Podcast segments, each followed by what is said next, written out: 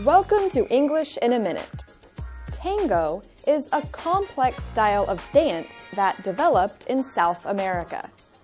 It takes two to tango. Maybe Anna wants Jonathan to dance with her.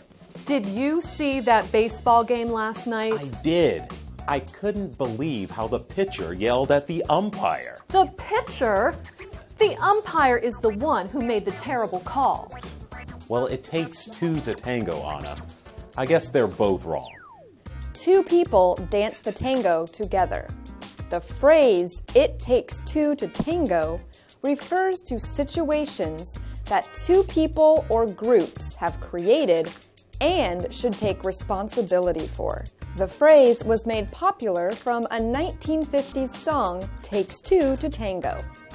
And that's English in a Minute.